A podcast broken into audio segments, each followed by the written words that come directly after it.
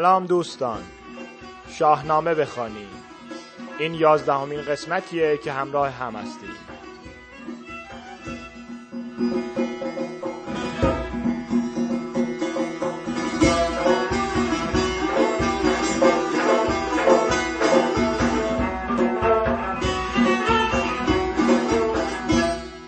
هفتصد سال پادشاهی جمشید با غرور در برابر پروردگار به رنج و تباهی رسید و زحاک با فرمان برداری از ابلیس برای هزار سال بر تخت پادشاهی نشست.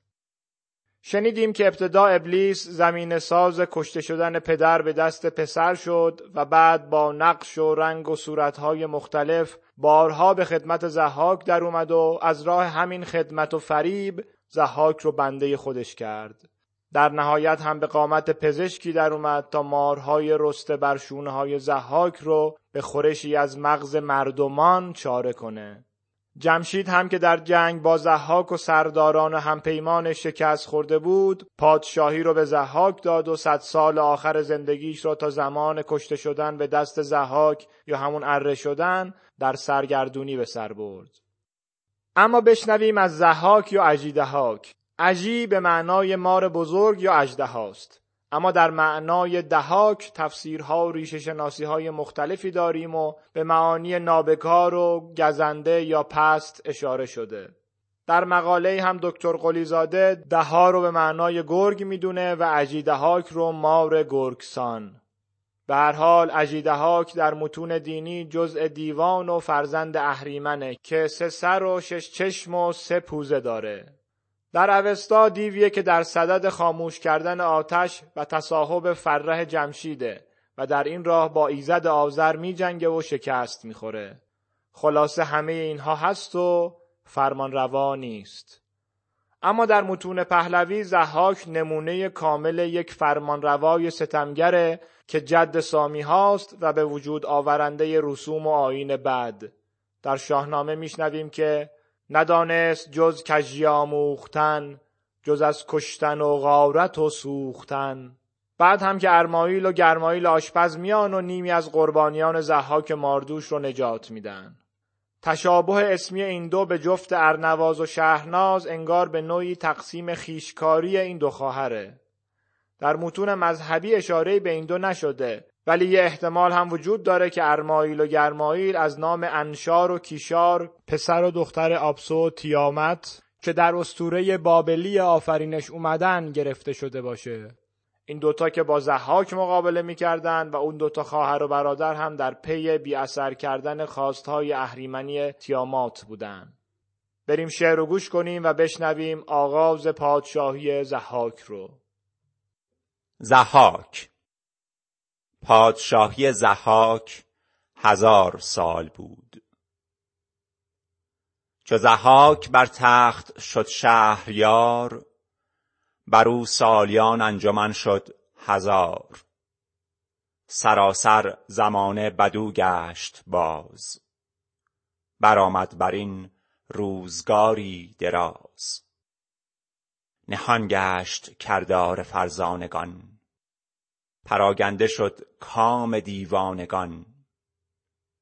هنرخوار شد جادوی ارجمند. نهان راستی آشکارا گزند. شده بر بدی دست دیوان دراز.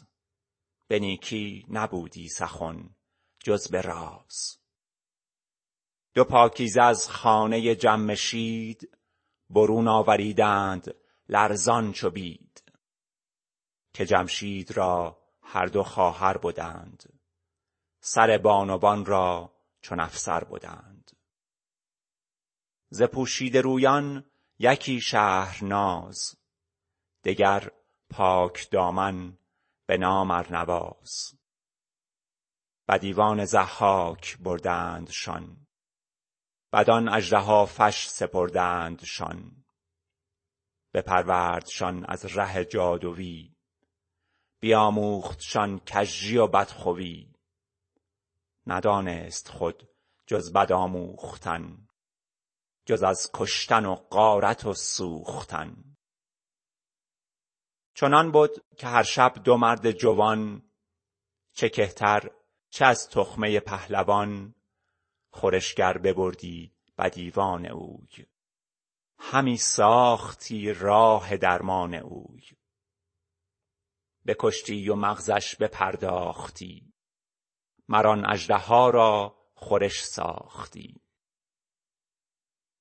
دو پاکیزه از کشور پادشا دو مرد گرانمایه پارسا یکی نامش ارمایل پاک دین دگر نام گرمایل پیش بین چنان بد که بودند روزی به هم. سخن رفت هر گونه از بیش و کم. ز بیدادگر شاه و از لشکرش وز آن رسم های بد اندر خورش. یکی گفت ما را به خوالیگری بباید بر شاه رفت آوری. وز آن پس یکی چاره ای ساختن ز هر گونه اندیشه انداختن. مگر زین دو تن را که ریزند خون؟ یکی را توان آوریدن برون. برفتند و خوالیگری ساختند. خورش خود بی اندازه بشناختند. خورشخانه پادشاه جهان گرفت این دو بیدار خرم نهان چون آمد به نزدیک خون ریختن ز شیرین روان اندر آویختن. از آن روزبانان مردم کشان گرفته دو مرد جوان را کشان زنان پیش خوالیگران تاختند. ز بالا به روی اندر انداختند. پر از درد خوالیگران را جگر پر از خون دو دیده پر از کینه سر. همی بنگرید این بدان آن بدین. ز کردار بیداد شاه زمین. از آن دو یکی را بپرداختند جز این چاره ای نیز نشناختند. برون کرد مغز سر گوسپند بیامیخت با مغز آن ارجمند. یکی را به جان داد زینهار و گفت نگر تا بداری سر اندر نهفت. نگر تا نباشی بدآباد شهر. تو را از جهان کوه و دشت است بهر به جای سرش زان سر بی بها خورش ساختند از پی اژدها. از این گونه هر ماهیان سی جوان از ایشان همی یافتندی روان. چو گرد آمدی مرد از ایشان چو بیست بر آن سان که نشناختندی که کیست. خورشگر بدیشان بزی چند و میش سپردی و صحرا نهادیش پیش. کنون کرد از آن تخمه دارد نژاد کز آباد ناید به دلبرش یاد. پس آیین ضحاک وارونه خوی چنان بد که چون می بدیش آرزوی ز مردان جنگی یکی خواستی بکشتی که با دیو برخاستی. کجا نامور دختری خوب روی به پرده اندرون پاک بی گفت گوی پرستنده کردیش در پیش خویش. نه رسم کیی بد نه آیین کیش. گفتار اندر خواب دیدن ضحاک. چون از روزگارش چهل سال ماند نگر تا به سر برش یزدان چه در ایوان شاهی شبی دیریاز به خواب اندرون بود با ارنواز. چنان دید کز کاخ شاهنشهان سه جنگی پدید آمدی ناگهان. دو مهتر یکی کهتر اندر میان. به بالای سرو و به فر کیان. کمر بستن و رفتن شاهوار. به چنگ اندرون گرزه گاوسار. دمان پیش ضحاک رفتی به جنگ. زدی بر سرش گرزه گاورنگ. یکایک همین گرد کهتر به سال ز سر تا به پایش کشیدی دوال. بدان زه دو دستش ببستی چو سنگ نهادی به گردن برش پالهنگ همی تاختی تا دماوند کوه کشان و دوان از پس اندر گروه. بپیچید ضحاک بیدادگر. بدریدش از هول گفتی جگر. یکی بانگ برزد به خواب اندرون که لرزان شد آن خانه بیستون بجستند خورشید رویان ز جای از آن غلغل نامور کدخدای چنین گفت ضحاک را ارنواز که شاها نگویی چه بودت به راز.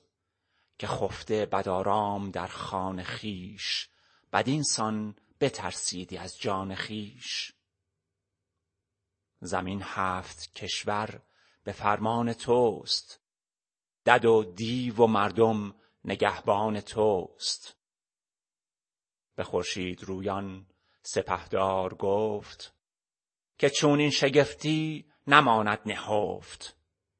که این داستان گر ز من بشنوید شودتان دل از جان من ناامید. به شاه جهان گفت پس ارنواز که بر ما بباید گشادنت راز. توانیم کردن مگر چاره ای که بیچاره ای نیست پتیاره ای سپهبد گشاد آن نهان از نهفت. همه خواب یک یک بدیشان بگفت.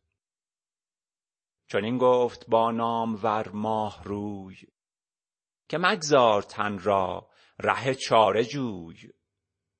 نگین زمانه سر تخت توست جهان روشن از نامور بخت توست. تو داری جهان زیر انگشتری دد و مردم و دیو و مرغ و پری. ز هر کشوری گرد کن مهتران.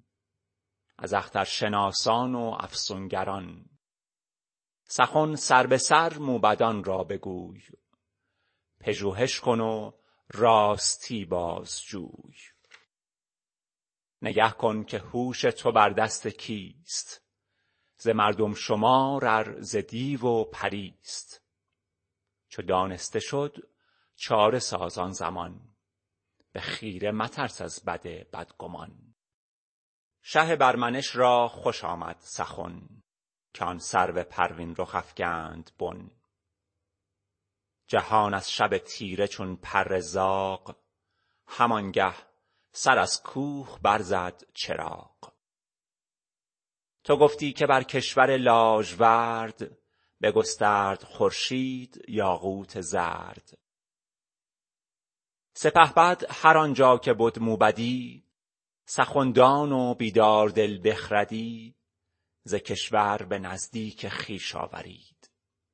بگفت آن جگرخسته خوابی که دید. نهانی سخن کردشان خواستار ز نیک و بد گردش روزگار. که بر من زمانه کی آید به سر؟ که را باشد این تاج و تخت و کمر؟ گر این راز با من بباید گشاد.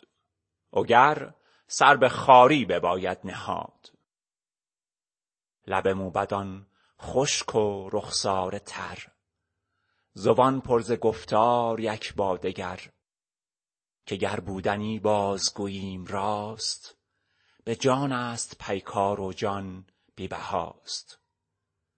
وگر نشنود بودنی ها درست بباید همیدون ز جان دست شست. سه روز اندر آن کار شد روزگار. سخن کس نیارست کرد آشکار. به روز چهارم برآشفت شاه بر آن موبدان نماینده راه. که گر زنده تان دار باید بسود وگر بودنی ها بباید نمود. همه موبدان سر فگنده نگون پر از هول دل دیدگان پر ز خون. از آن نامداران بسیار هوش یکی بود بینادل و تیزکوش خردمند و بیدار و زیرک به نام کز آن موبدان او زدی پیش گام. دلش تنگ برگشت و ناباک شد. گشاده زبان پیش ضحاک شد.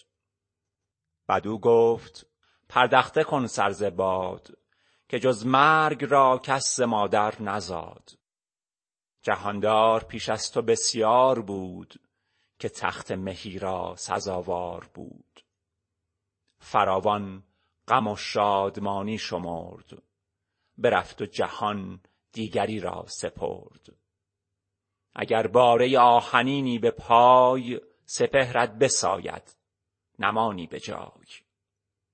کسی را بود زین سپس تخت تو به خاک اندر آرد سر بخت تو. کجا نام او آفریدون بود؟ زمین را سپهر همایون بود. هنوز آن سپهبد ز مادر نزاد. نیامد گه پرسش و سرد باد. چون زاید از مادر پرهنر به سان درختی شود بارور. به مردی رسد برکشد سر به ماه کمر جوید و تاج و تخت و کلاه. به بالا شود چون یکی سرو برز به گردن برآرد ز پولاد گرز. زند بر سرت گرزه گاوروی ببندد تو آرد از ایوان به کوی. بدو گفت ضحاک ناپاک دین چرا بنددم؟ چیست از منش کین دلاور بدو گفت اگر بخردی کسی بی بهانه نسازد بدی. برآید به دست تو هوش پدرش از آن درد گردد پر از کینه سرش. یکی گاو برمایه خواهد بدن جهانجوی را دایه خواهد بدن.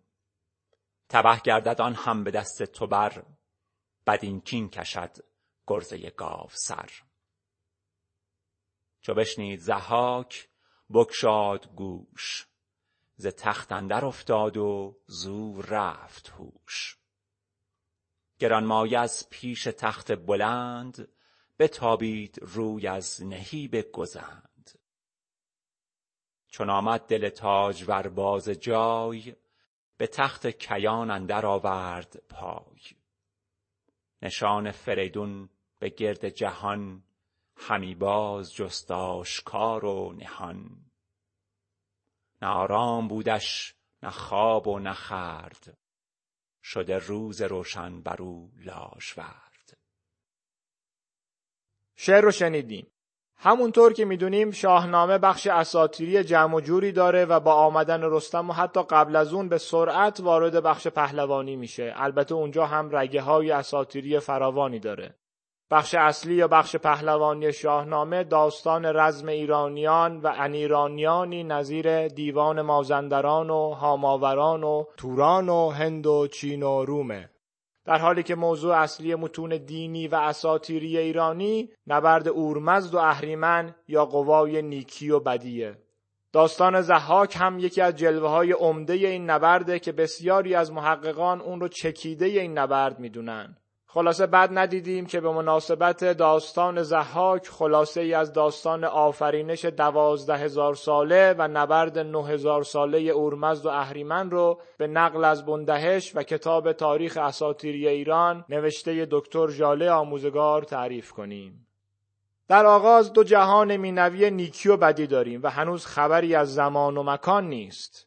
هرمزد همه آگاه که به هر چیزی پیش از رخدادش آگاه بود می‌دونست که اهریمن هست و یه روزی بر میتازه و جهان رو در خودش فرو می‌بره.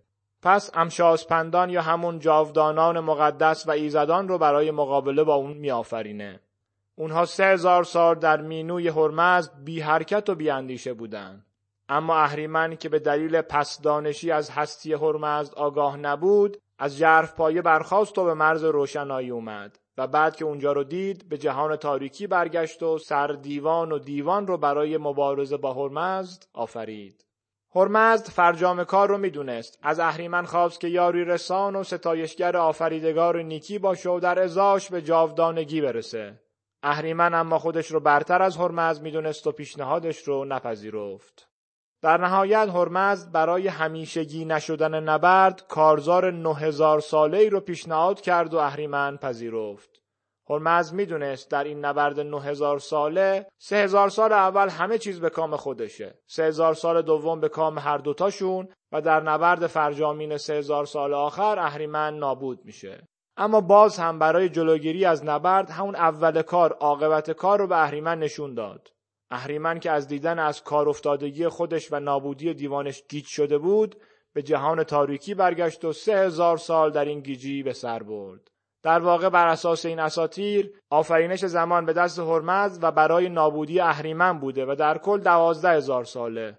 نه هزار سال جنگ که سه هزار سال اولش اهریمن بیهوش بود و تو همین سه هزار سال هورمزد شروع به آفرینش مادی کرد و به ترتیب پیشنمونه آسمان آب، زمین، گیاه، گاو و سپس کیومرس مرد پریزگار رو آفرید و آخر همه اینها آتش رو خلق کرد. اهریمن بعد از سه هزار سال از گیجی در اومد و با دیوانش بر آفریدگان هرمز تاخت. آسمان رو تیره کرد و آب رو بدمزه. خرفستران رو بر زمین پراگند و گیاه رو خشکوند. گاو رو بیمار کرد و کشت. کیومرس رو هم کشت و در آخر کار آتش رو دود کرد. ایزدان به نبرد اهریمن و دیوان پرداختند و او را به دوزخ که در میانه زمین بود انداختند. در همین جدال روز و شب از آسمون پدید میاد و رودها و دریاها از آب، کوهها و پستی بلندیها از زمین و رستنیهای گوناگون از گیاه، از تن گاو غلات و گیاهان دارویی و از نطفهش انواع جانوران در خشکی و آب به وجود میان. از تن گیومرد فلزات و از نطفهش مشی و مشیانه تا اینجا 6000 سال گذشته هزار سال اول سه هزار سال سوم به آفرینش کشته شدن دیوان به دست هوشنگ و تحمورت گذشت و در پایان هم دیوان جمع رو اره کردن. هزاره دوم پادشاهی زحاکه و در پایان فریدون زحاک رو به بند می‌کشه. هزاره سوم هم ادامه پیشدادیان و کیانیان تا به سه هزار سال چهارم برسیم که از زمان پادشاهی گشتاس و با پیامبری زرتشت آغاز میشه. به همین خاطر به هزاره زرتشت معروفه. هزاره دوم هزاره اوشیدر فرزند زرتشته که نطفهش در آب مقدس باقی مونده بود و مادرش از همین نطفه بارور میشه. این هزاره به آبادانی میگذره تا انتهای اون که ملکوس که خودش از تبار کسی بود که زرتشت رو کشته بود شروع به ویرانی می‌کنه. پس از اون اوشیدر ماه از نطفه دیگه از زرتوش به دنیا میاد و به همین خاطر هزاره سوم رو هزاره اوشیدر ماه مینامن که دین را مانند زرتوش در زمین رواج میده. در پایان هزاره بیورسب که همون که از بند آزاد شد و آفریدگان رو تباه می‌کنه. تا وقتی که خسرو پیدا میشه و گرشاس رو از مردگان برمیانگیزه تا بیورس رو با گرز خودش بکشه و بعدش دوران سوشیانس آغاز بشه.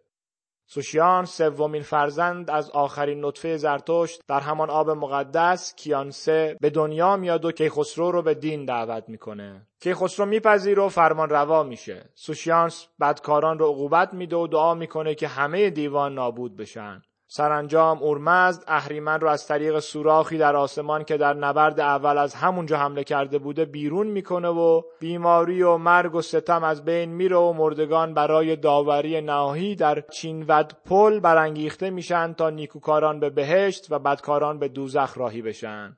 در متون آمده که پس از سه روز سپندارمز شفاعت گناهکاران جهنمی رو می‌کنه تا همراه نیکوکاران به زمین برگردن و برای همگان خوشبختی بیپایانی به وجود بیاد. در نهایت هم بدی کاملا از بین رفته و زمان کرانمند به زمان بیکران میپیونده و داستان آفرینش به خوبی و خوشی به پایان می‌رسه.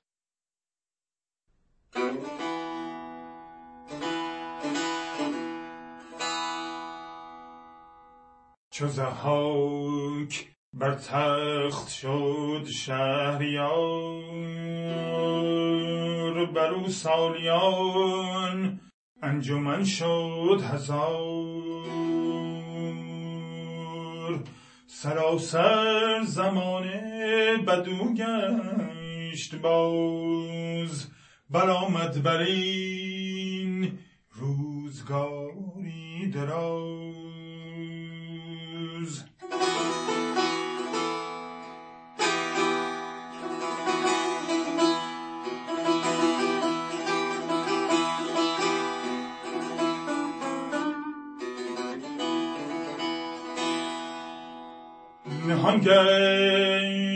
گشت کردار فرزانگان. پراگنده شد کام دیوانگان. هنر خواب شد جادوی ارجمند نهان راستی آشکارا گزند شده بربدی دست دیوان دراز به نیکی نبودی سخن. جز براز.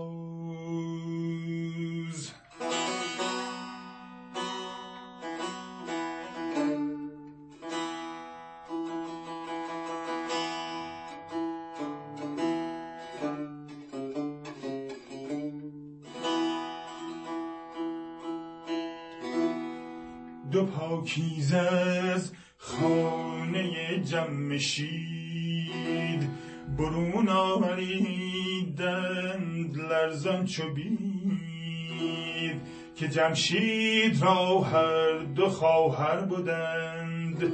سر بانوان را چون افسر بودند. ز پوشیده رویان یکی شهرناز دگر پاک دامن به نام نواز. و دیوان زهاک بردند شان. بدان اجده ها فش سپردند شان. به شان از ره جادوی بیاموخت شان کژی و بدخوی. ندانست خود جز بد آموختن جز از کشتن و قارت و سوختن. خب آواز دلنشین مهدی رو که در دستگاه نوا خونده بود شنیدیم. چند بیت اول داستان زهاب که خیلی معروف هم شدن کاملا فضای متفاوت این دوران رو از همون اول ترسیم می‌کنن. فضایی نه چندان روشن و شاید کمی ترسناک. به جز فضای حسی بسیار عالی که فردوسی متناسب با داستان درآورده این بخش داستان اولین جایی بود که بحث تفاوت پیرایش ها برای ما نمود عینی پیدا کرد. مثلا اون مصرع معروف که جمشید را هر دو خواهر بودند توی نسخهای دیگه به جای خواهر دختر ضبط شده از جمله پیرایش و چاپ مسکو. بحث جدیتر مربوط به اون چند بیتی هست که اینجوری شروع میشه. پس آین که وارون خوی چنان بود که چون می بودی شارزوی همینجا دکتر خالقی می بودی رو فعل ضبط کرده که منم همینجوری خوندم. اما خودش هم یادآور شده که میشه خوند چنان بود که چون می بودی شارزوی می به معنی شراب. حالا بیت بعدی. ز مردان جنگی یکی خواستی بکشتی که با دیو برخواستی. اینجا آخر کار دکتر خالقی به کشتی به معنای کشتن رو به کار برده. ولی جاهای دیگه گفته شده که میشه به کشتی باشه یعنی برای کشتی گرفتن یا حتی به گشنی. خلاصه در تصحیح یا توضیح نوشتنهای شاهنامه راجع به یک کلمه، یه مصرع یا بیتهای مختلف بین بزرگان بحثهای زیادی در گرفته و مقالاتی هم نوشته شده. این چند بیت از معروفترین اونهاست و تا جایی که من یادم هیچ کس قطعی نگفته که از ضبط یا معنا مطمئن هست. پس حتی شما هم می‌تونید شروع کنید راجبش تحقیق کردن و بعدش شاید یه نظر جدید هم دادین. اگه این بحث براتون جذاب بود بیاین تو توییتر راجع بهش بیشتر با هم حرف بزنیم. دلتون خورم و غم از روزگارتون دور. شاهنامه بخوانیم رو در تلگرام، توییتر، اینستاگرام و جاهای دیگه دنبال کنید.